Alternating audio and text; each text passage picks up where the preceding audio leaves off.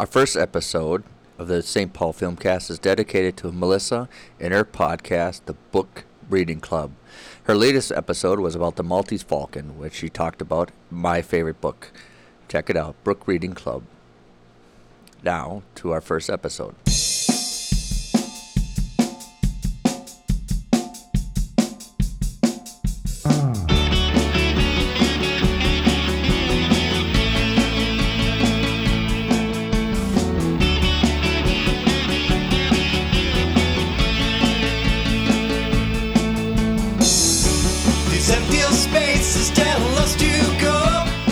I'm Nick, I'm Dan. and welcome to the first episode of the St. Paul Filmcast. We want to extend a, thank you for listening and thank you for supporting the podcast. It was uh, kind of a long time getting this made and Long time coming. long Yep. time coming. Uh, we are a branch from the Nick and Vince podcast, so um, if you found us, you probably know about the Nick and Vince podcast as well. Yep. Um, we want to send a lot of thank yous um, to a lot of other podcasts that help uh, get this noticed, get us started, get us recognized, and we really do appreciate it. Um, we also sent out uh, a couple of anybody who a couple of remarks, and we'll get those um, up and going. But um, yeah, you can find us on the Podbean app, Stitcher, uh, iTunes, and uh, Google Play. So if you really like the, this first episode, please give us a review. It helps out the show. And, Absolutely. Um, um, Dan and I wanted to do this podcast because we love talking about movies All kinds of movies. all kinds of movies. Yep. And to kick it off was like, well, I you know everybody talks about classical movies, but I think they don't gravitate to what I think needs to be talked about when you talk about classical movies. Right. What makes them important? And essentially, sometimes these movies aren't our personal favorites, but we think we have to be talked about, and discussed, and recognized as well. Yeah, they cannot be ignored, Yeah. as Glenn Close said in Fatal Attraction. So it's so before we get started, um, talking about, and everybody kind of knows because I've been advertising. The first uh, one we're going to talk about is Gone with the Wind. yes, Um, and I wanted to give out um, because uh, I was going to give um, a little bit of recognition.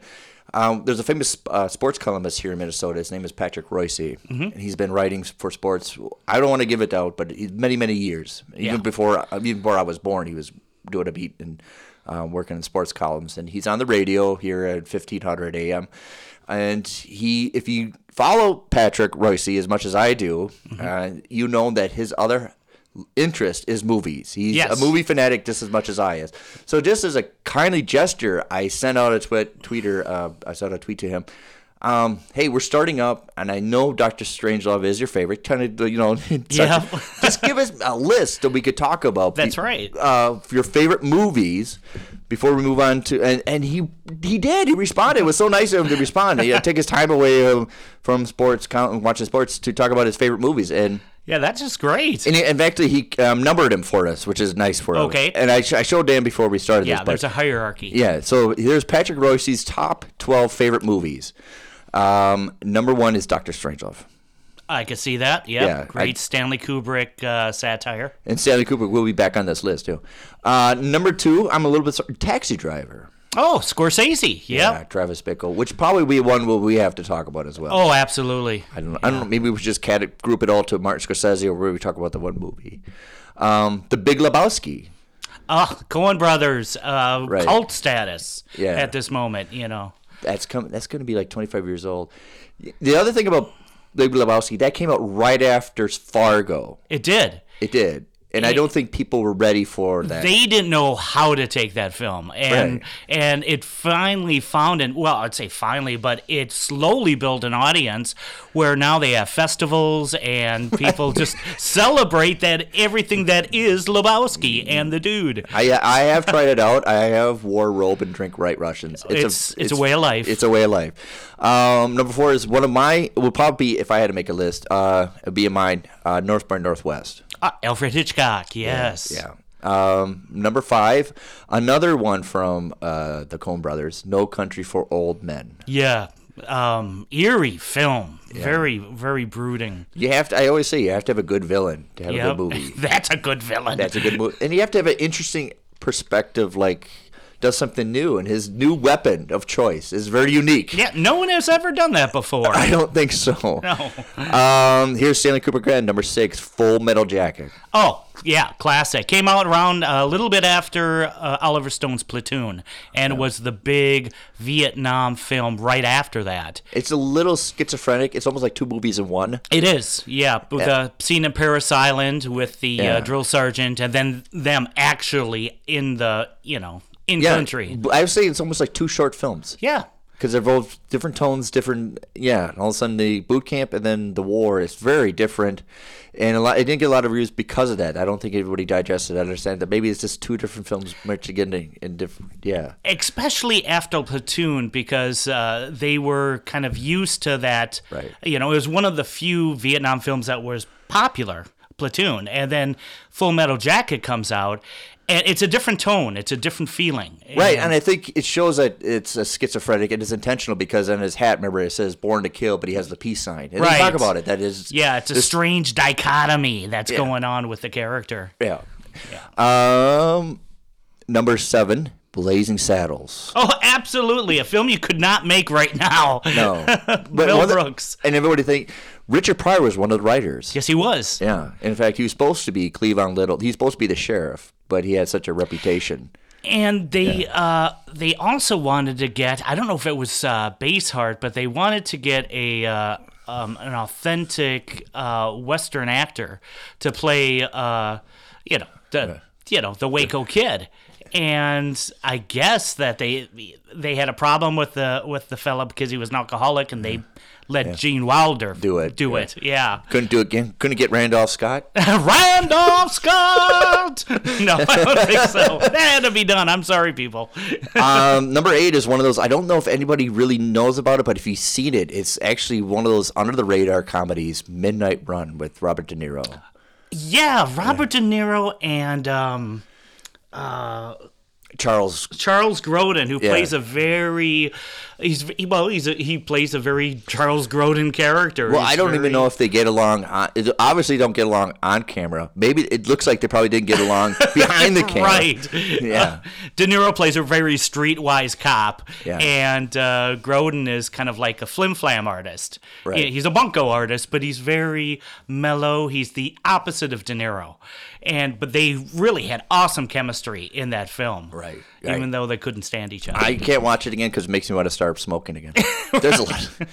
Uh, number nine, uh, Chinatown with Jack Nicholson. oh, oh, uh, Roman Polanski's Chinatown. If you look at it, it's very balanced symmetrically throughout the whole movie. Right. There's no even when the people how they stand and posturing and it's very really balanced. It's almost annoyingly balanced movie. Even when they're in the bed together, how they're perfectly symmetrical. Right. It Yeah. um it was a bring back to the old noir films. Yeah. Which uh, uh, was really great to see. I I I, I, re- I realize now you want to. You want to realize when somebody leaves, put a stopwatch under his tires. right.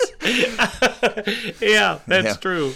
Um, number ten is one I rewatched again. It's one of those if it, I don't intentionally watch it, but if it's on, I stop everything and watch it. L.A. Confidential. Yeah. We'll talk about noir. Yeah, Yeah. that is a perfect noir film. Uh, uh, one of the first times that I actually saw Russell Crowe, uh, and I thought he just did a brilliant job in that. Yeah. Um, it was. Uh, it, I thought it was uh, fantastic all the way around. Just a great show.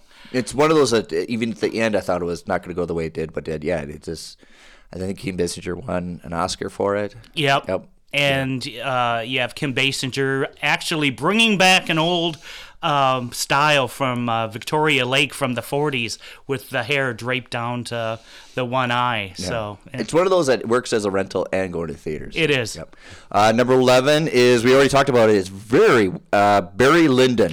Very underrated film. I'm I'm surprised it's on there because not many people, Right. you know, some some people think it's meticulous, other people think it's plotting. I think it's meticulous. Yeah. It's I think one of the most beautiful films ever made. And we talked about how shooting real life candles and shooting film, it's very hard to do, very Right. Tedious work. One angle, you're going to get a flare and everything goes off. And how they did it was And marvelous. I know, and it went over budget, but uh, uh, Kubrick had a vision, and I I've said this before, and I'll say it again that every every frame in that film could be a painting in the Louvre. It's absolutely wonderful. It's actually yes, it's very stunning. It's one of those you have to if you can't, if you don't have to watch the full film, but you're gonna have to watch snippets.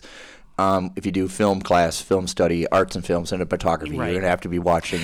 Not one of his well known though. It's No. it, you know people talk about you know Paths of Glory or they'll talk about Spartacus, but you know nobody or you know rarely will they bring up Barry Lyndon. It's a real shame. So before we begin, we have a lot of thank yous, and we uh, let me get through the thank yous before we go get on to Gone with the Wind because a lot of people that help support us and get us announced before we even launched. Yeah, and they're I very won't. nice. I won't be like Bill Conti here and start up the orchestra if you're too slow. So, um, the people who are following us now and retweet the message that we're, we're going to be starting today, uh, thank you again. And these are the people that help us out. Um, podcast Two Girls on the Bench. Ah. Uh, podcast the IMDb Journey podcast.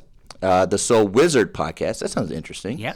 Um, the Blunder Dogs podcast. That sounds kind of funny. Nice. Um, the very famous Jake and Tom conquer the world. They've been around for many times. They're wonderful helps to podcasters. Um, the Polar Pod podcast, uh, Ice in the Face podcast. Uh, we have Billy D's. Billy D's help us out all the time. Uh, the very eerie scientific transmission podcast. Uh, oh, the secret pod, secret transmission podcast. I'm science, not the sci- secret transmission podcast. I get that right. Um, and then one of the good friends of ours, Christian and Damon's Amazing Nerd Show. Yep. That's. Uh, we have uh, Thinking Critically podcast. We also have Laughing Lunchadors podcast. We have the American Gods podcast. That's a, one of my favorites. Uh, Fans on Patrol, the Awesome Sunday Show. Um, classic movie must. That kind of sounds Yeah. like there up our alley. The, uh, the nice guys at Movie Mayhem. oh, great. Uh, the Weird Science DC. They talk about weird science comics in DC.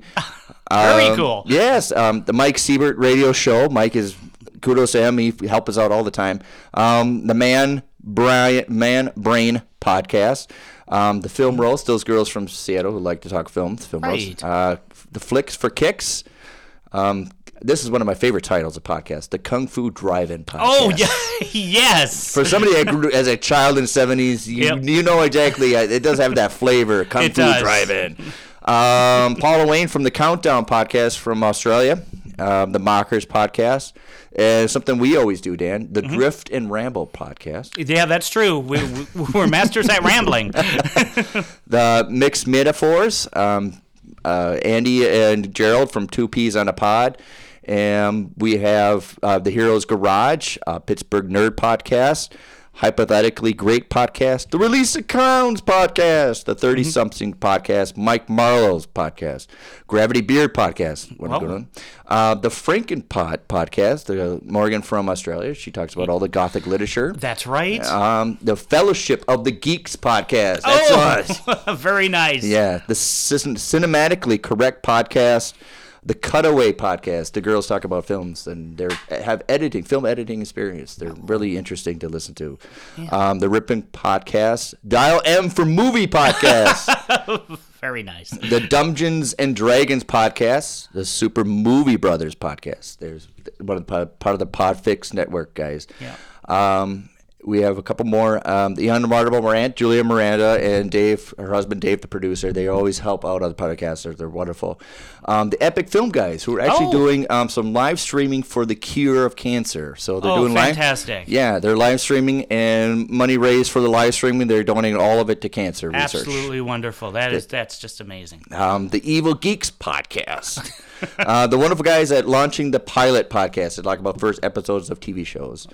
Um, the difference between his podcast, the Hungry for Laughs podcast, the Ghost for Stratosphere podcast, Pitney and Amelia's Bitchin' podcast, Okay. um, Karaoke Big E podcast. We like you. You keep doing what you're doing, buddy. And of course, Drunken Discussions podcast. We did that shit podcast. Alternate History podcast. I do like that one. It's Oh. what if what if the Nazis won the war? Fascinating, yeah, history. it's- and of course, the Nick and Vince podcast. I wonder why they are supporting us. Thank you again for all of you supporting, and we'll get you mentioned everything. We really appreciate all the other podcasts that supported us. Yes, thank you very much. So the first episode we're going to talk about 1939's Gone with the wind. Gone with the With the Wind. It was one of those wonderful musical scores. Da, da, Oh, da, absolutely uh, fascinating. Max uh, is a Max Steiner. Um, Yeah. Snyder, Steiner. He was a he was actually a pupil of. Uh, um, uh, well, he was a pupil of What, classical? yes, classical uh, of uh, the German composer that starts with an S. Strauss? Strauss, yes. Levi Strauss? Yes, he yes he was, and uh, it's a beaut. Well, it sets a mo. You know, that's got- what music's supposed to do. Is sets a mood, and that's exactly Well, you what know when you're does. composing music, it's one of those things that you have to. Musically, it's almost you ask a question and then you answer. It's one of those nice things about Gone with the Wind. It's da da da da, and it's, it has that sweeping sound to it, a sweeping epic, but it has a it goes up at the end, so it has a little bit like almost a note of hope at the end. It does, and uh, but uh, there's an element of melancholy, and then you see the, you know, the credits crawling across the screen, which never was done before. They, No, I, I imagine if they went to see it in theater and you see in white, gone Yeah. with it scrolls from right to left and from the beginning of the film to the bottom, big, right, yeah. and it uh, it really had in Technicolor, so it. This, these were all new at the time. We kind of take it from granted, but for a new crowd, it was wow. It was you know so just awesome. Before we get to like the really the meat and stuff of Gone with the Wind, I just want to give a couple of cool facts about it. Um, it was the first movie on Turner Classic Movie Channel. Of That's course, right. Because Ted Turner's from Atlanta, and the movies, of course, it is. Yeah, he like, yeah. and he uh, it was uh, the first production uh, on TV was 1976 on Yeah, yep on ABC, on NBC and it was in two parts. NBC. Yep. Okay. NBC. Yeah, and I remember that was the first time that I was introduced to it as a kid. Right, people think that we forget that before 1976, you couldn't have like a VH copy of it. If you want to go see it, you had to go see it if another theater is playing it again. That's true, and they would bring it out like every 15 years. Um, Right. And that was one of the few films that they would. There was a showing in '67, I think. There was one in the 50s and the 40s, and then of course the premiere in '39. But the '76 one was the first time that it was on TV. on TV, and it was two parts. You watch part one at the. Yep.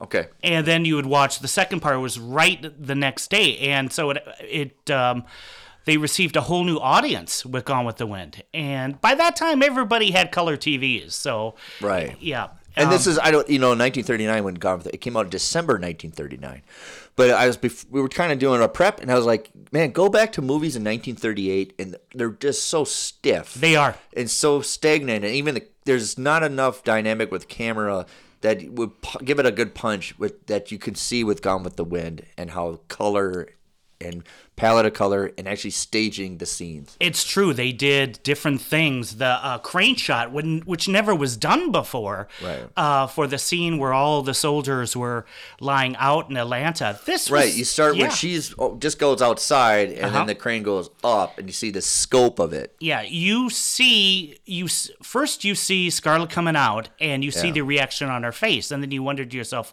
well, why is she so you know agog and aghast? Yeah. And then it pans out slowly too. You see a few soldiers on the ground, then you see more, then you see more, and then oh my God, you see almost the whole city on the backdrop of a Confederate flag, and you know the um, basic onslaught of what happened to these soldiers. It's a very moving scene. Right, and that's that's, that's not CGI. There's extras. It's yeah, and they got in trouble Right. for that too because the uh, the Actors Guild said, "Hey, you know, you better get real actors in there." They didn't have enough, so they used dummies. and so, Oh, they did? Yes. oh wow. So you'll see some moving. The ones that aren't, they're they're mannequins. So of course this all started because of Margaret Mitchell's book. Yeah. And I don't know, maybe we should start actually from the beginning. She yeah, she was uh, she was born in 1900, and she's origin she was originally from uh, Atlanta, Georgia, just like Scarlett. Yeah. She Yeah. was a sure tail relative of uh, Doc. I'm your Huckleberry uh, Holliday. Really? Yes, in Wow. fact, wasn't Doc named Doc because he was a dentist? yes, he was. Yeah, okay. Yep, and uh, you know how they talk in the movie. And, and in the book, you know how the Hamiltons and the Wilkes marry their cousins. Yeah. Well, um, uh, Doc Holliday was a cousin to uh, Maddie Holliday, who was also a cousin to Margaret Mitchell. Okay, that's And- bizarre. Yeah. Yeah, and Maddie is the same name as you know Manny Hamilton. You know, and Oh, yeah. All right, the Hamlet. Okay. and that's where Margaret Mitchell got the idea for you know uh, Olivia de Havilland's character. Melanie. Yeah, Melanie. Yep, but her nickname was Maddie. Yeah, and uh, the uh, The, well, she she got inspired because as a childhood she saw these uh, dilapidated yes, plantations. she went out into the um, she would take rides with her aunt and they would go out into the backwoods of georgia and she would see these you know ruins at that time of plantations. And she she also talked about that uh, you know of going on the porches and families were meeting families and the uh, civil war was pretty much still in the minds of the people at the time Yeah, so Civil War happened. It ended in 1864, and this is now still in the 1900s, about 40 years. yeah after still, that still, about- still there. about 19 about 1910 Yeah. she's talking about when she's a child and she said i heard everything in the world except that the confederates lost the war. When i was 10 years old it was a violent shock to learn that general lee had been defeated. I didn't believe it at first and i was indignant. I still find it hard to believe so strong are childhood memories. And so she she remembered that and she remembered these stories. And then going past these ruins of plantations Uh, she would fill in the blanks. she would fill in the blanks. She would, you know, she would talk about, you know, I could see, you know, with my, she had a great imagination of the hoop skirts that the ladies were wearing and the gentry that were there. And she was told about the stories of, you know, that were probably very similar to the barbecue at 12 Oaks. And, you know, this was all swimming in her head. And because she remembered that and uh, she, when she was older, she uh, injured her ankle. She was she was an invalid temporarily, and she was getting bored, and so she decided, I'm going to put this to paper. Yeah. And she started writing. Um, uh, she started with the last chapter first, actually. Well, they tell you you have to know your ending. Some people, some good artists, Yep. some good like Jack Kerouac, he's just gonna figure it out as we go. But if you really want a sound structure like this one, you have to figure out your ending first. That's true. It does have it does have one of the most memorable endings. It's it does, yeah. Well, Selznick had a fight for that ending with the if I- we'll- Code. well, we'll, uh, everybody should knows it. We'll get to it. But Yep, I- we will. Um, I don't before she jump injured the her gun ankle, what. I think she was a journalist. She's one of the f- Yeah. rare, fe- rare female journalists to Yep. write, and she worked for the Atlanta Journal. And then she has an injury. Well, what the heck? I can't go out. and right and so this- she, yeah, she idea. starts she starts writing all these memories that she remembers as a child and her mother was a suffragette uh, and uh, margaret was known as being rather sassy yeah, rather, rather precocious as a, as a young woman and um, Just like some of the characters. Very much like Scarlett. In fact, there's a story where um, Margaret's mother was uh, doing a rallying speech for the suffragettes. You know, she was very much into the women's movement at the time. Okay. And you had Margaret at a gas, you know, at a gas pole, a gas lamp that she was on, waving and giving kisses to the men that were going by. you know. just being a thorn in her mother's side, and um, she herself was. She uh, remind you know Yeah. we did our research about Margaret Mitchell, but she definitely reminds me a little bit like Mary Shelley, who did Frankenstein. yes, She had a mom very much for women's rights, and she had a, a- the writing bug, and she, She did, did. journalism. And Mary Shelley kind of rubbed off on her. She was kind of a very you know yeah. tough girl that she uh, she hanged out with the boys. and Yeah, she she did, and she was very ahead of her time. I mean, she was a drinker, she was a smoker. Things, two things that women shouldn't and she, do. and you, and- she's surprising. She's a little short. Margaret Mitchell's Yeah. a little short little girl. She's like five foot two. Yep. So when you see her like during the premiere, and all of a sudden they have to adjust the mics for her. right, but she definitely had moxie. She oh. Usually the little short girls always do. They have like Yeah. moxie, right? That's true. And uh, uh, if you look into the character of Scarlett, though, probably one of the most, uh, um, from a uh, well, from a feminist point of view, one of the most strongest women that you'll ever read. Yeah. You know. Um, book wise and also movie wise, and it was one of the reasons why Vivien Leigh, you know, clashed horns with Victor Fem- uh, Fleming, which well, The director, well, yeah, clashed the director, which we'll go on about. So, So the book, uh, she's writing the book, and I think it catches. I don't remember if you remember. It catches wind from movie executive about this book. yeah, and But major major studios are wanting to do this, and I think even Darryl Zanuck at 20th Century Fox was interested. He made a bid. Um, I think Jack Warner turned it, said no. Yeah. he wanted Betty, maybe Bette Davis, and Bette Davis like, no, I'm not going to do that. Not going to do it. Bette Davis went on to do Rebecca, which was um, very similar to uh, um, oh Jezebel. She Jezebel, did Jezebel. yeah. yeah, which was very similar in many ways to Gone with the Wind. Um, Louis B. Mayer uh, from MGM. I don't remember, but he was not interested, which is a funny thing because David O. Selznick would produce it. At David O. Selznick, that's his father-in-law was Louis. Yeah, yeah. It, was it was a fa- it was a family affair. But uh, I think somebody on the staff, I think I can't remember her name, her script supervisor for David O. Selznick, Katie Ford, pressed him hard Yes. to get this movie. She's like, "You need to do this." Yeah, everybody knew about this book. It was um, Even before it even was Oh, finished. it was a huge book. Everybody knew about the book. And uh, so when there was talk of a movie coming out of it, it was like, oh, wow, who's going to be Scarlet? Everybody was curious upon who was going to be Scarlet. And. Uh, Sel- oh, Selznick, when he finally agreed to it, he kind of became a master of all trades with this. He did, not only was the producer, but uh, he um, he had his fingers in everybody's, uh, you know, uh, mocha malt with this thing. I mean, he was a producer, Right. director. He And then before he uh, actually started to, to be, be the producer of the movie, he Yeah. wa- he used to have jobs in other film uh, studios. So he used to work at MGM. He used to work Yep. at Warner. He used to. So he's not like somebody that's an outsider in. He kind of knew how to navigate this, and he had his own office, and he's starting his own production company. He wanted to be David O. Selznick Productions, Right. And he's going to use this movie to launch it. And uh, it was one heck of a launch. Uh, most of the people thought it was going to be a folly. They didn't think it was going to it, it was going to uh, work, but uh, in fact, uh, it had three directors. And you know, if you read probably Variety at the time, you would probably think that it wasn't going to work. The directors being George Cukor, who was very uh, um, spent two years on pre-production and was very meticulous with uh, the detail. He wanted the um, the uniforms, everything about the story to be as, as authentic as possible. Right. Yeah. And uh, and the thing is, is that after a while, the pre- pre-production amount was the of the money was going up, and Selznick says, you know, we can't do this anymore, and. he filmed 18 days and then he was fired, and Victor Fleming. So one of the things about this history we're learning about Gone with the Wind is Right. the scope of it.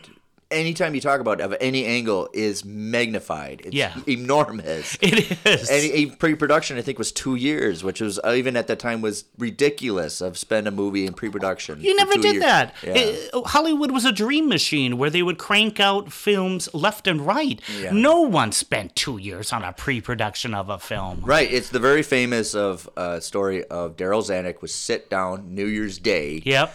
And he had his office, and he had a stack of scripts, and you sit there with a green marker. with a, yes, we'll do that one. Yep. Nope.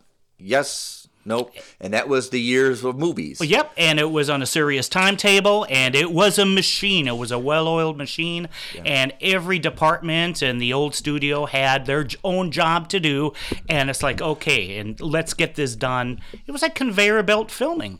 And, this is the unique thing about Gone with the Wind was was wasn't it was get the right thing down first Yes. before we start filming it. it was let's do this perfectly. So the way of making films before was thrown right out the window. Right, yeah. And uh, Victor Fem- Fleming was told, hey, you know, want you to be the director. He's just hot off the trail of Wizard of Oz. And had to deal with um, snake scheduling, and literally, um, he- the story goes is that he had a nervous breakdown and he was threatening to drive his drive himself off a cliff. Um, so he took a little break, Yeah. and then you had we had Sam Wood, um, a director, to fill in. And it was just temporary. I think maybe Just like a- temporary. A, week or so.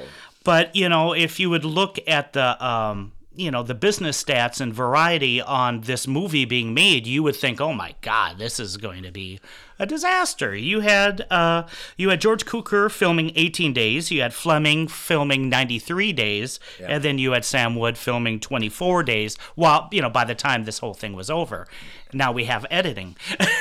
now we got to edit the movie. Yep. Um, prior to how did David O. Selznick get uh, Vivien Leigh is actually a marvelous story for uh, that in itself. He went on an open audition Yeah. to find somebody. He wasn't going to do a major starlet. He Yep. wanted somebody that looked, acted, an authentic Scarlett O'Hara, and he went on a massive scope in auditions. There's stories of thousands of girls showing up to his office and opening calls, and he went over to Europe and looked, and he spent, I think, about months Yep. looking for somebody. people, like I said, everybody has read had read the book, so they have a predisposed idea of who Scarlet is. Yeah. And so there is already a fan base there before the film, and so. Uh, you know, you think, hey, we have to find a, you know, a, a good actor to fill these, uh, you know, uh, films for Star Wars. It was basically the same thing. They uh, they sat back and they said, we have to find somebody that everybody is going to love, that everybody's going to say that's Scarlett. And and if you go back, there's some on YouTube you can find it, the making of Gone with the Wind. But one of the that actually comes pretty close that didn't get it was Patricia Goddard. She was amazing. Yes. I had an opportunity to take a look at her uh, screen test, and I sat back and said she would have been brilliant. She would have been in really fact, good. they said you probably do have it, and they weren't. They're still looking. They they gave her like a soft yes to her. Yeah. And if you don't know who Patricia is, she was in minor roles. She actually was married to Charlie Chaplin for a while, but she's in those short comedies like Charlie Chaplin's movies and uh, with Lauren Hardy and stuff like that. Yeah. But she, man, if she. If if there was no such thing as Vivien Leigh, she would have definitely been in it. they at first when they did find Vivien Leigh. Um, the then this is a true story. The Daughters of the Confederacy did not like the idea of Vivien Leigh being Scarlett because she was English, and it was uh, David O. Selznick that stated, um, "Well, uh, my plan, my idea is to get Katharine Hepburn, which they went absolutely crazy about. No way is No a Yankee, Yankee. no Yankee is going to be playing Scarlett O'Hara. Okay, we'll take Vivien Leigh." So I, I don't know if you maybe you want to explain a little bit what are the Daughters of the Confederacy, if you want to Uh, explain. they to- they were a um, an organization that were actual. Uh, uh, they took care of the cemeteries. They had cotillions. They uh, uh, raised money for the uh, for the veterans. So they commissioned statues, um, preservations Yeah. of the Confederacy history. Yeah, and they were very they they were very well known within the circles of uh, the southern states. You know, they you would know of them. And um, Gone with the Wind, they were they had their own idea who they wanted Scarlett to play. so that, that'll give you an idea. Um, when Katharine Hepburn was mentioned, it was like uh uh and but then O'Sullivan got his way with Vivien Leigh, and uh, she was amazing. She was. Um, uh, she, I. There was no when I saw her screen test. There, there was no Right. doubt in my mind. I know, like we said, we, if you watch Patricia Goddard's screen test, it's good. It's but good. com- compared to Vivien, it's no, it's it's not even uh, uh, it's not even it's so obvious. Yes, it's from it goes from good to phenomenal, and I was kind of taken aback by Goddard because I've never all the other ones, and Lana Turner, who was a good actress and it was in some Yeah. really good movies. She had a horrible personal life, but okay. Yeah, that's true. yeah. Okay, sorry to interrupt. but Go. she just wasn't, you know, didn't uh, have the punch. You know, it's punch, something yeah. like it's just like we always talk about auditions. You know, if you do a superhero, you put on the outfit and say the lines, and nobody's laughing. That you have a good chance. and Yep. she put on the outfit, and she said the lines, and nobody. Like, all right, that that worked. You know. Now we might be prejudiced a bit because you know we already have seen Vivien Leigh as uh, as Scarlett O'Hara, so we already have a predisposed idea. But um, you have to understand that, like I said, people already read the book, so they already do have a predisposed idea what Scarlett should be like. Right, and primarily the book and, and the movie is her transformation, her evolution, which is not complete. Her character does go through changes, but not wholesale. Right. I'm trying to explain it not without, but she does get her comeuppings, but does that really authentically change her who she really is. Right, because usually in a story you have to say to yourself, "Oh, she's grown. She's grown as a Right. person. She's matured." And um, has she? I would say that out of all the characters, the one that's matured is Rhett Butler. He, Right, he went through an evolution. Yes, he did, and which is interesting because it's not his movie, which Clark Gable was very upset about, and you know more than once was thinking about not even being in the film. Um, yeah, uh, it took a lot to get, and uh, I think David O. Selznick really wanted him, and it pressed him hard to Yep. get the movie. He wanted, and you know, three years ago, prior to that, uh, Clark Gable did it. It, it could ha- happen one night. Yep. um, which was probably the first really rom com ever made. It was. It was yes. one of the first rom comedies. It was a comedy, it was a romance that everybody kind of. It did. It had the ending that they finally get together and it cuts. Yeah. These two people who don't get along, It's all true. of a sudden they do now figure out that they love each other. And great writing too. Great writing, and it has the classic scene of how they pick up hitchhikers. Uh, yeah, and Clark thought he was kind of done by 19. It's amazing. He thought he was kind of done with movies by 1936, and um, he's actually personally he's married to I think her name was Maria something, but he's publicly going out with Carole Lombard. yes, yes, he is. and um, the movie's like, what? The movie studio's like, what can we do to get this movie? Well, he they he said, well, if you pay for my door divorce, I'll do the movie. yeah. and it's hey, we got him. Which could you believe that now? You know, you try to get Brad Pitt on a movie, Yeah. like, well, pay for my divorce, Divorce, I'll, uh, I'll do this.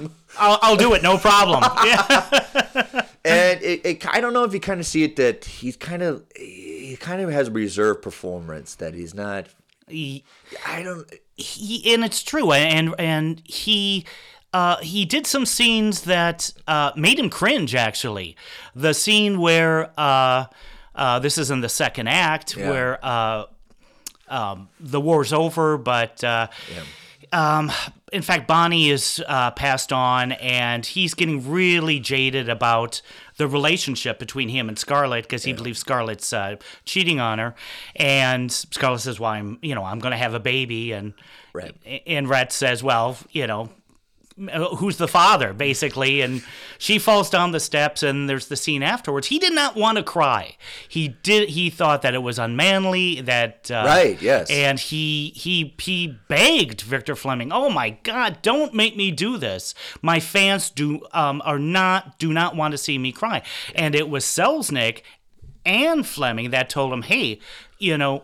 They're gonna love you. They're gonna empathize with your character. They're gonna they're gonna love you. And there were two scenes that were shot. One was where uh, Rhett feels sorrowful, but you see the back of him.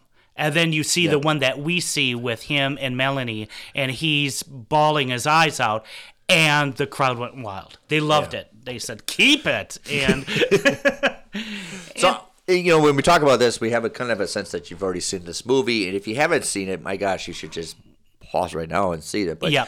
um, I haven't read the book. Have you even tried reading the book?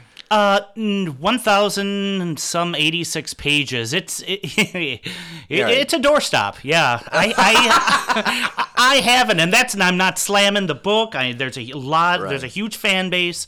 Um, I did not. I'm familiar with the story through the film. I, we're just. I, it, it's hard to demonstrate. I'm not against books, but we're such movie-oriented people Right.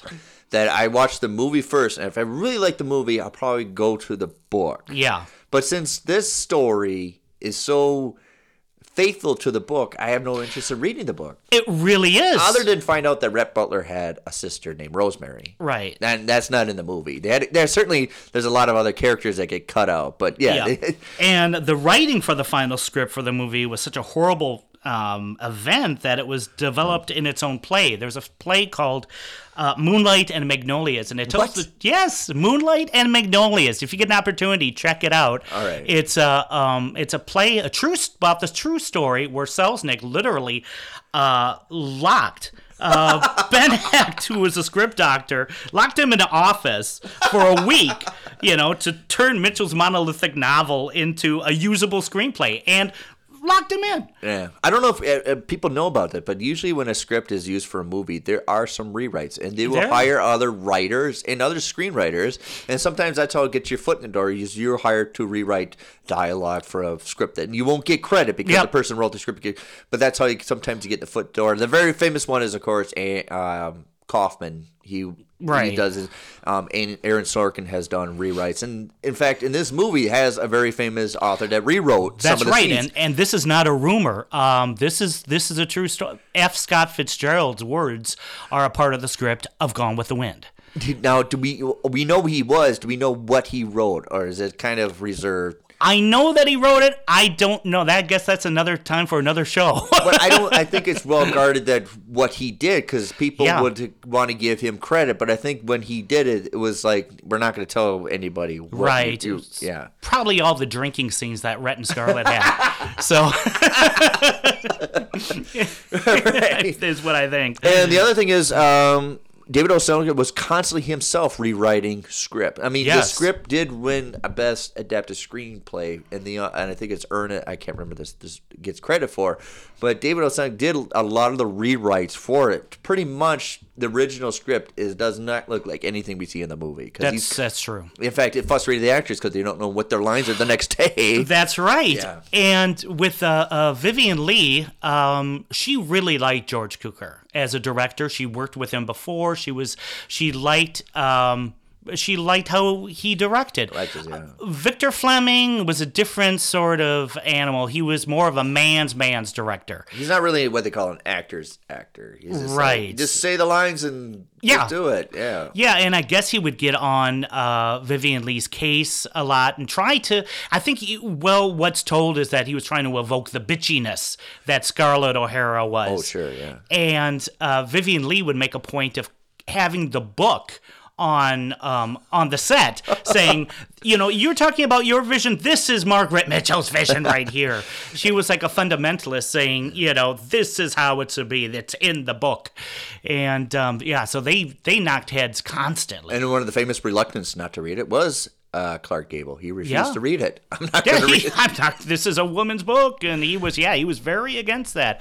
Uh, another one was Leslie Howard, who uh, was um, Ashley Wilkes. Ashley Wilkes, and he uh, he was very upset at the fact that you know he he was in his 40s and they had him playing a 20 year old, and he just thought it was kind of a Ridiculous. farce, ridiculous, and he would only make a point of learning the scenes that he was in, yeah. and that was it. He looks like he's uninterested. In Yeah. And I, they talked about it in a lot of documentaries. Well, he's British, and World War II broke out in September, and this movie came out in December. And, you know, he kind of probably was, knows that there's turmoil in Europe, but I'm making this movie about American Civil War. He, he pretty, pretty much probably wasn't interested. yeah. And he seems like it. He really does seem like it. Yeah. That's right. He seems extremely detached. but he had a wonderful, accomplished acting career. He did. He was the first um, Henry Higgins in Pygmalion before right. uh, Lerner and Loewe um, set music to it in My Fair Lady, and he- he's a very good uh, Henry Higgins. Um, in fact, I would say you know um, uh, better than Rex Harrison. People forget that My Fair Lady is an adaptation to George Pig- Bernard Shaw's Pygmalion. yeah. Pygmalion, yeah. Um, and then you have she's still around. She's still got the gusto. Olivia De Havilland. Oh, God bless her. I think she's one of the last people still around. She's like ninety. Yes, she is. God bless her, and she's she's in a lawsuit. That tells you that she has moxie. she's in a lawsuit. She didn't like how it, though they did the the TV show The Feud, which is based on uh, Bette Davis and Joan. Uh, Joan Oh, Joan uh, Crawford. Joan Crawford Yeah. did. Uh, whatever happened to Baby Jane? And there's some scenes of uh, Catherine Zeta-Jones portraying Olivia De Havilland, and she's very upset how she's viewed. Yeah. and, and she's given her insight of her feud with her sister Joan Fontaine. Olivia, De- Mm-hmm. That's it's right. very famous on.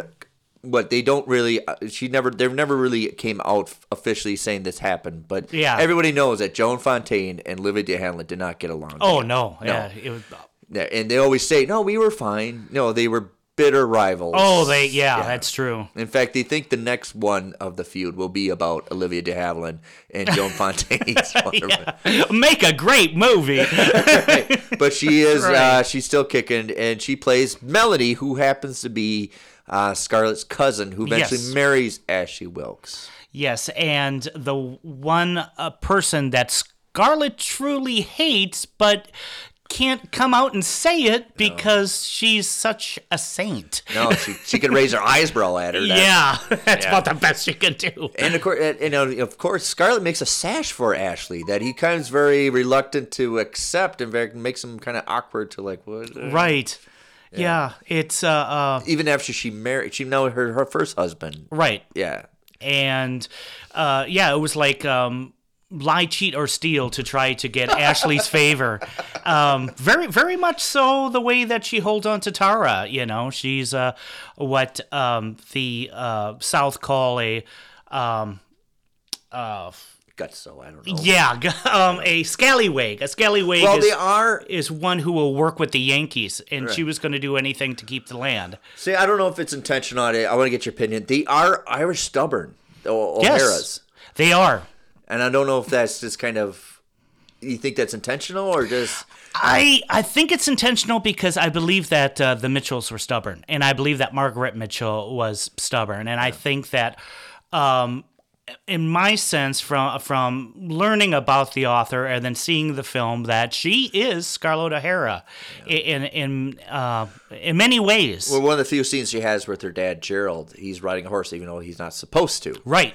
Has stubbornness and you know, don't tell your mother I'm doing this, and That's right. and by the way, this is all yours and enjoy it and all that. Yeah. Yep. Yeah. And, and yeah, and that's true. And she, and uh, well, we see what happens to him. Yeah. And uh, uh, but you know, when we were talking about the uh, characters growing, you know, uh, Rhett, I believe, actually, he went from a um, a uh, well, a Lothario to a you know a playboy, uh, but he has absolutely no pretensions about him. He Right. doesn't believe in the cause. He he's an absolute realist. Um, he does not believe that the Confederacy is Right, one of the to- beginnings is that they're in the, the lounge area in Tara, and everybody's Right. talking. We'll kick the Yankees. And he's like, I don't think not. And too much where he knows he wore out his welcome. Oh, absolutely. And he doesn't join the Confederacy uh, Confederacy until he realizes and he knows, well, this is a lost cause. You know, now I'll join. and uh, very much a part of his character. And you know, and you see this uh you know, this rum runner, this uh you know, he's he's kind of a, you know, uh um well, he's kind of a bandit in a way. Uh, that Yeah. he actually gets a heart when he has a daughter, Bonnie, and you really see that he's he's really in love with Bonnie, and his heart changes. He, you know, he has growth. You know, Yeah, and in the meantime, we see Scarlett go through her changes of doing becoming now desperate. She actually has the taste of desperation. that She Yes. didn't. She never knew what that was about before. In fact, you get this wonderful. And I always say the best things about um, this movie is you get an intro. It's a party, an introduction to all these characters. Right. And you see a lot of times how you before we get exposition, but you see the party and how everybody interacts. true, and, And she has yeah, and she has that epiphany. She's holding court. Yeah. All you guys are. She's holding court. Yeah. Yeah, and she, she she has that epiphany finally that oh yes, Rhett is the one. It never was actually Rhett is the one, but by that time, like any tragedy, it's too late. It you is, know, yep, because yeah. she couldn't act, and it's uh, when she finally realized it. He's gone. You know, he could care less. I could give a damn.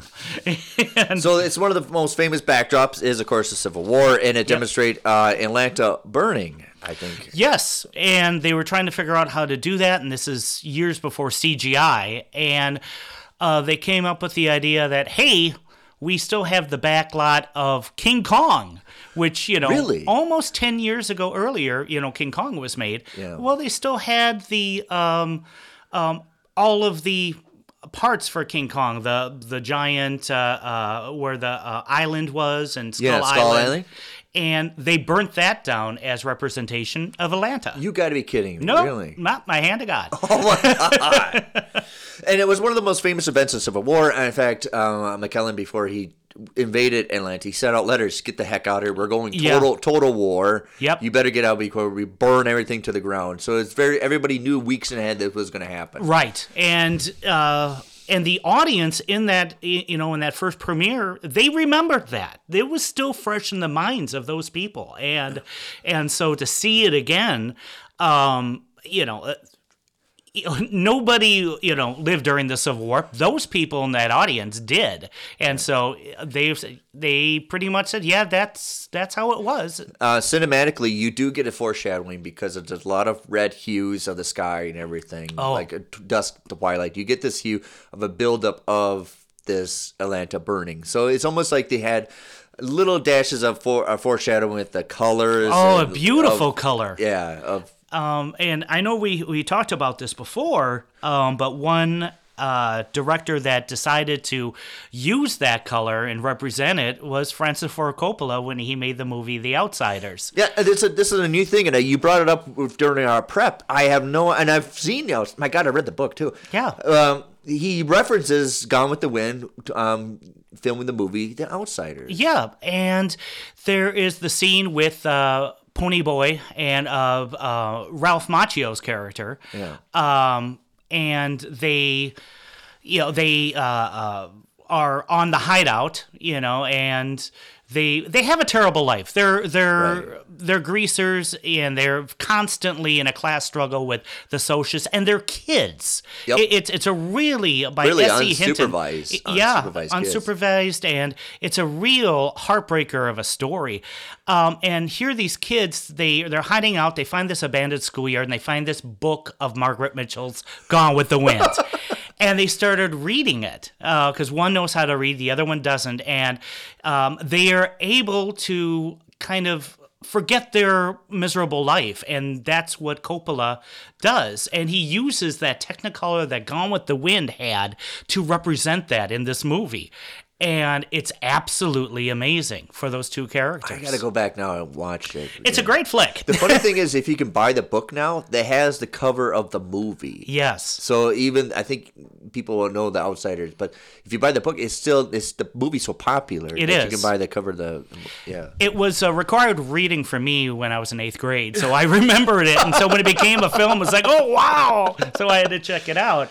Um, I, I didn't have as great detail about the story when I first saw it, but as time went on, it's like, whoa! I, you, we're going a little, we're going straight away, but I didn't. I completely forgot. Francis Ford Coppola did two S.E. Hinton books. He did Yes, The he- Outsider and Rum- Rumblefish. Rumblefish. Just- And Rumblefish also is a very amazing book. Hopefully, sometime we can touch on that. Oh yeah, I, I wonderful. Uh, we're getting back to Gone with the Wind, Yeah. and we're talking about foreshadowing. Uh, we have another aspect that does get a lot of recognition is costume design, art direction, Yes. and this is one where I think it is even though acting and art and staging and the stairs and everything, but costume design gets a full credit of recognition. And I, I have to give that to George Cukor because he set the groundwork in those two years on what was going to be represented. Yeah. And uh, it's it's beautiful. It's, Um, it's not only Vivien Leigh's performance famous, but her wardrobes are Oh, equally. yeah, her her going down the steps in that hoop dress, Right, you yeah. know, and everybody's running around her, you know, and there's all chaos, and you can hear Dixie in the in the background, and you know, you see everyone in their you know in their Sunday finest. It's it's amazing, yeah. Um, the other aspect of it is backlighting. So Mm-hmm. you have the forefront is dark, but behind the is colored, and they Yes. use that extensively. I think they use that for Atlanta Burning. They use it for her. Was it the end of Act Two when she's her proclamation oh, scene? I um I swear to God, I will never be hungry again. yes. and there was um there's one scene too which um happens early and it was the scene with uh, um you know her her paw Yeah. you know. What you tell me katie scarlett o'hara you know. Well if you're got a drop of blood of irish oh the land is your mother.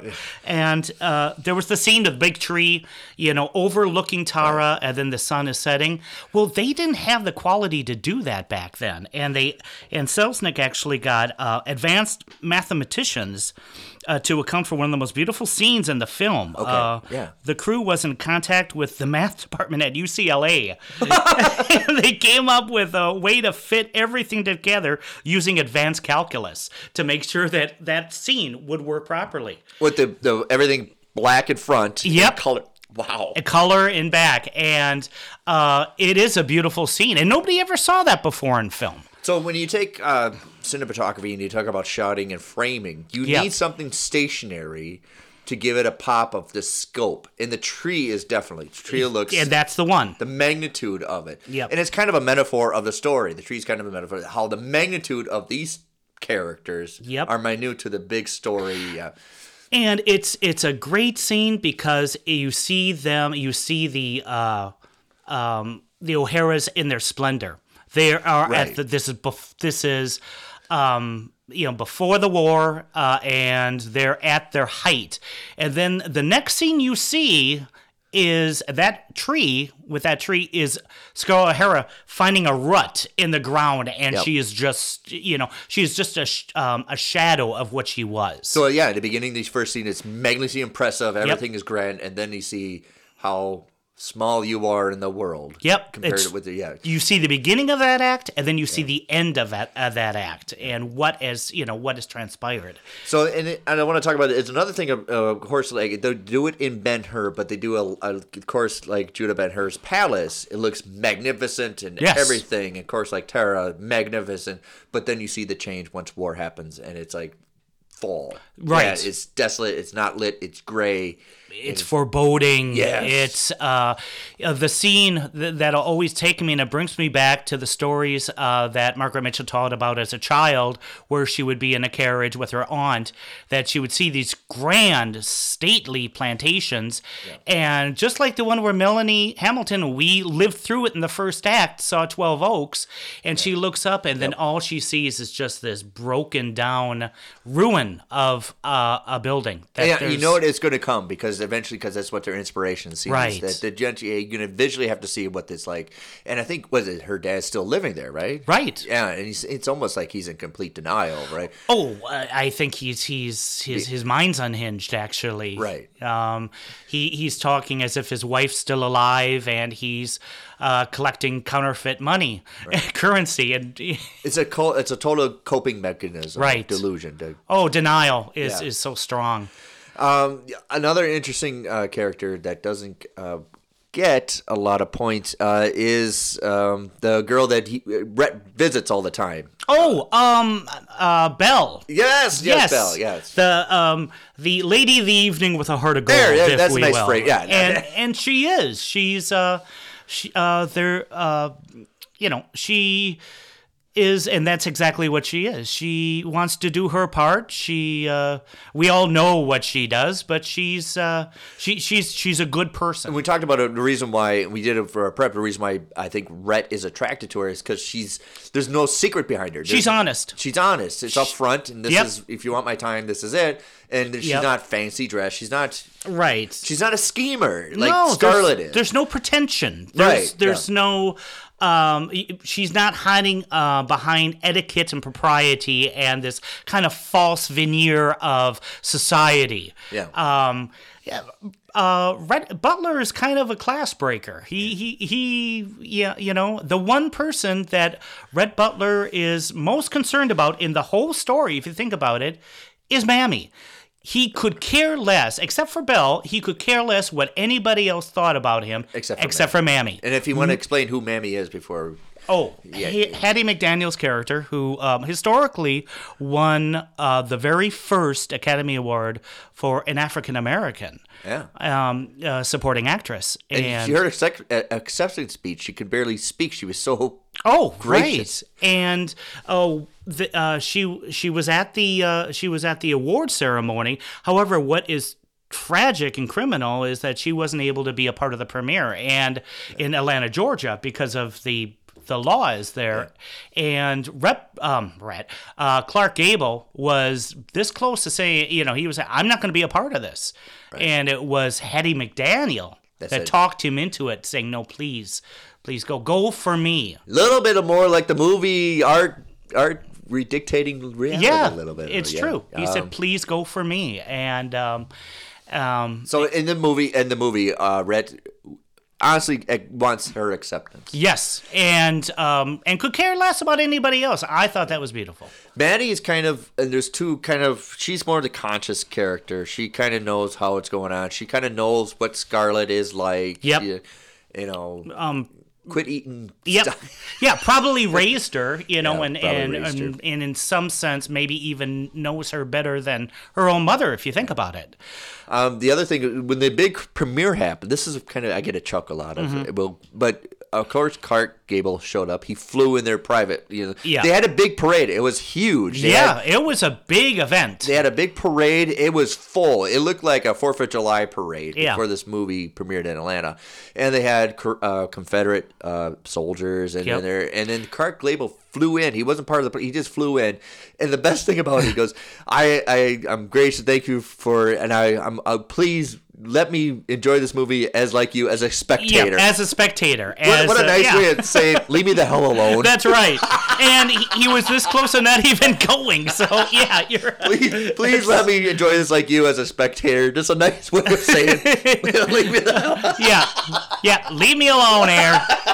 Yeah, please, please. I got such a chuckle on that. That was that was funny. Yeah. Yeah.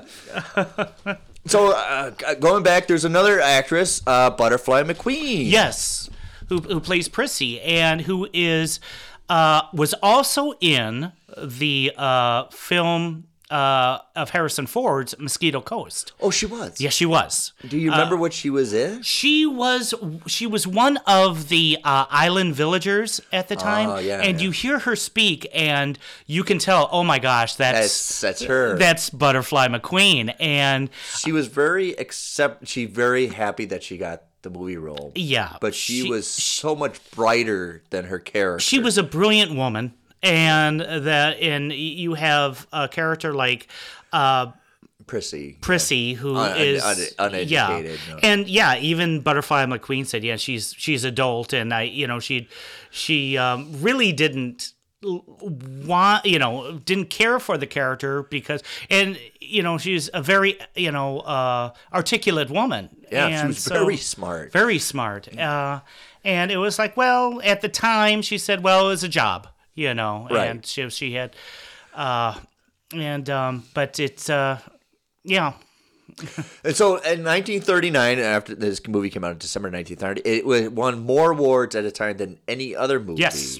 And of course, later on, some other movies will win much more. Um, when it came out, it the box office numbers were enormous. Yes. Um, adjusted for inflation, it's still one of it's, the most. it's still it's still the biggest uh, Yeah. if you adjust it for inflation. Now uh, it is true that in the 40s it was brought out again. You know, and so rarely are films brought out again. Uh, but Gone with the Wind is. It was brought out in the 60s, and then by the time of the 70s, it was its first premiere in 1976 on TV. Even then, it um, it had the highest rating of uh, of a biggest moneymaker. Yeah. And uh, it made David So Selznick somebody to reckon with. Yes. Uh, even without his unusual work habits of working long hours, um, he would go on to bring Alfred Hitchcock into Hollywood. Yep. Alfred Hitchcock was making some silent movies. In fact, he made the first uh, British uh, talk movie, uh, Blackmail. Oh, oh, yes, he Alfred- did. That's yeah. right. And then he recruited him to do Hollywood. Alfred Hitchcock was kind of reluctant to work in Hollywood. Uh, David O. Selznick brought him. They did the movie Rebecca Yes. and where they both did not get along very well. They have different styles Yep. of how things are done, and it, that did win Best Picture. Yes, it did. Um, it's very unforgettable Best Picture for Alfred Hitchcock. Yeah, it's and that's true. And I would say about David O. Selznick, um, Gone with the Wind, made him and it ruined him. it ruined him because after going with the wind, it was like, well, what what do I do now? You know, where can you go? You know, and his great calling card after you know when they were doing a film was, well, this is what we did with Gone with the Wind. Yeah. You know, and so he it was like he couldn't get away from its shadow. And he tried many times to um, ca- capture light in a bottle again with Yep. Gone with the Wind. And he did a movie uh, with Jennifer Jones and eventually fell in love with Jennifer Jones. And it's a Oh. very famous one you didn't know about. I think it's with Gary Cooper. It's called Duel in the Sun. Do oh Duel in the Sun. It has very much the scope and scale and the look of Gone with the Wind, but big it's just and epic. big and epic, and it had the he wanted the punch of you know the punch color that that he got with Gone with the Wind. In fact, it's very famous that they were painting cactuses on, on the green to get the look, and they were painting dresses to get the punch out. And it, the story is just not captivating enough. In fact, it was such a big bomb that they call it the lust and the dust. Yeah, which that's what yeah, it sounds like something John Waters would make. In fact, I think he did make a, a, a film that was called that. lust than the dust. and it, it's just one of those things that he just never could ever, even though he had some good successes, they never could capture Right. what Gone with the Wind did. And of course, moving on, uh, Clark Gable did a couple movies afterwards, but it never One comes to mind is the one that he did with Marilyn Monroe, The, Misfits. Yep. Um, um, where, they, is, where they're taming broken horses. that's right. Yeah. and it's kind of a very fitting. And everybody talks about how you have to end your career. Yes. He was doing an immense amount of silent movies. He was a big star. yes, he was. and it was Misfits is one of those. It's a nice, you know, Yeah. ending for him because it's very much a, look almost reflecting of his life. Right, and and Vivien Leigh, of course, went on to do Blanche Dubois in The Streetcar Named Desire with Right. uh, Marlon Brando. which still is a phenomenon. Oh, Yeah. absolutely. And unfortunately, she also had a bout of um, of schizophrenia too, um, and so that that always kind of Just like yeah, Stella. which yeah, it was rather tragic um, that she she had that sickness and. Uh, uh, well, Butterfly McQueen still acted up to the point of you know um, uh, Mosquito Coast, and unfortunately Leslie Howard um, passed not very long after Gone with the Wind. Uh, I don't think from he- the war. I can't check records, but I don't think he even made it after World War No, he no he didn't. He he passed on. So I, it's one of those things that everybody involved, it kind of stained them Yes. a little bit, and it kind of everybody kind of remembers. I mean, even though they had wonderful careers afterwards, it's still that's the one thing they always remember it. Because it's gone with the wind. That's true. And it's a nostalgia piece, and we we're going to talk about when we next episodes when we get to classics. That somehow that's kind of a correlation. Sometimes good movies are not filmed at the present time. right. So, and Gone with the Wind, filmed in the 1930s, actually, is talking about the 1860s. Yes. And uh, we have a little bit tidbit. Uh, we're about ready to go, but Mm-hmm. before we leave, I want to do something that we have. We talk about a minute because we're filming in Minnesota, Yeah. and we talk. Well, recording in Minnesota, so I want to give a Minnesota link of anything we talked about in our conversations. Okay. So let's talk about. Can we talked about a little bit of S.E. Hinton, right? Yes. And Francis Ford Coppola. I have a good link with St. Paul. You. Oh, yes, you do, and I know where you're going to go with this. Yeah, I know. We're thinking like, go. Want to say it? Uh, um, Based on the S.E. Hinton book. S.E. Hinton book with Emilio Estevez. That was then. This is this now. is now. Yes. It was filmed here in Filmed right here in St. Paul. Yeah, it stars uh, Emilio Estevez, uh, Craig Sheffer, and it has Morgan Freeman. A Yes. very, a very One young. of- yeah, one of in the- his forties. Oh my God! I think he was just um, off of uh, um, Electric- the electric company. top, up, top. Yeah, he. Um, this is before he did For Love of Chair. If you can check it out, I, you, you can find it. It's a, one of those classic stories Yes. of ma- growing up and maturity of S.E. Hinton. That was then. Yep, it's definitely a sleeper. All right, thanks for listening. Thank you very much.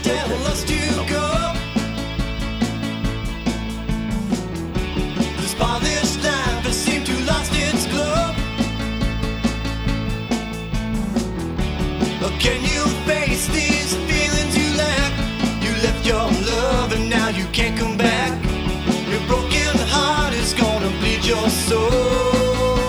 And I can't save you. I can't save you from what you know. And oh, oh, oh. I can't save you from what you need. And I can't save you from what you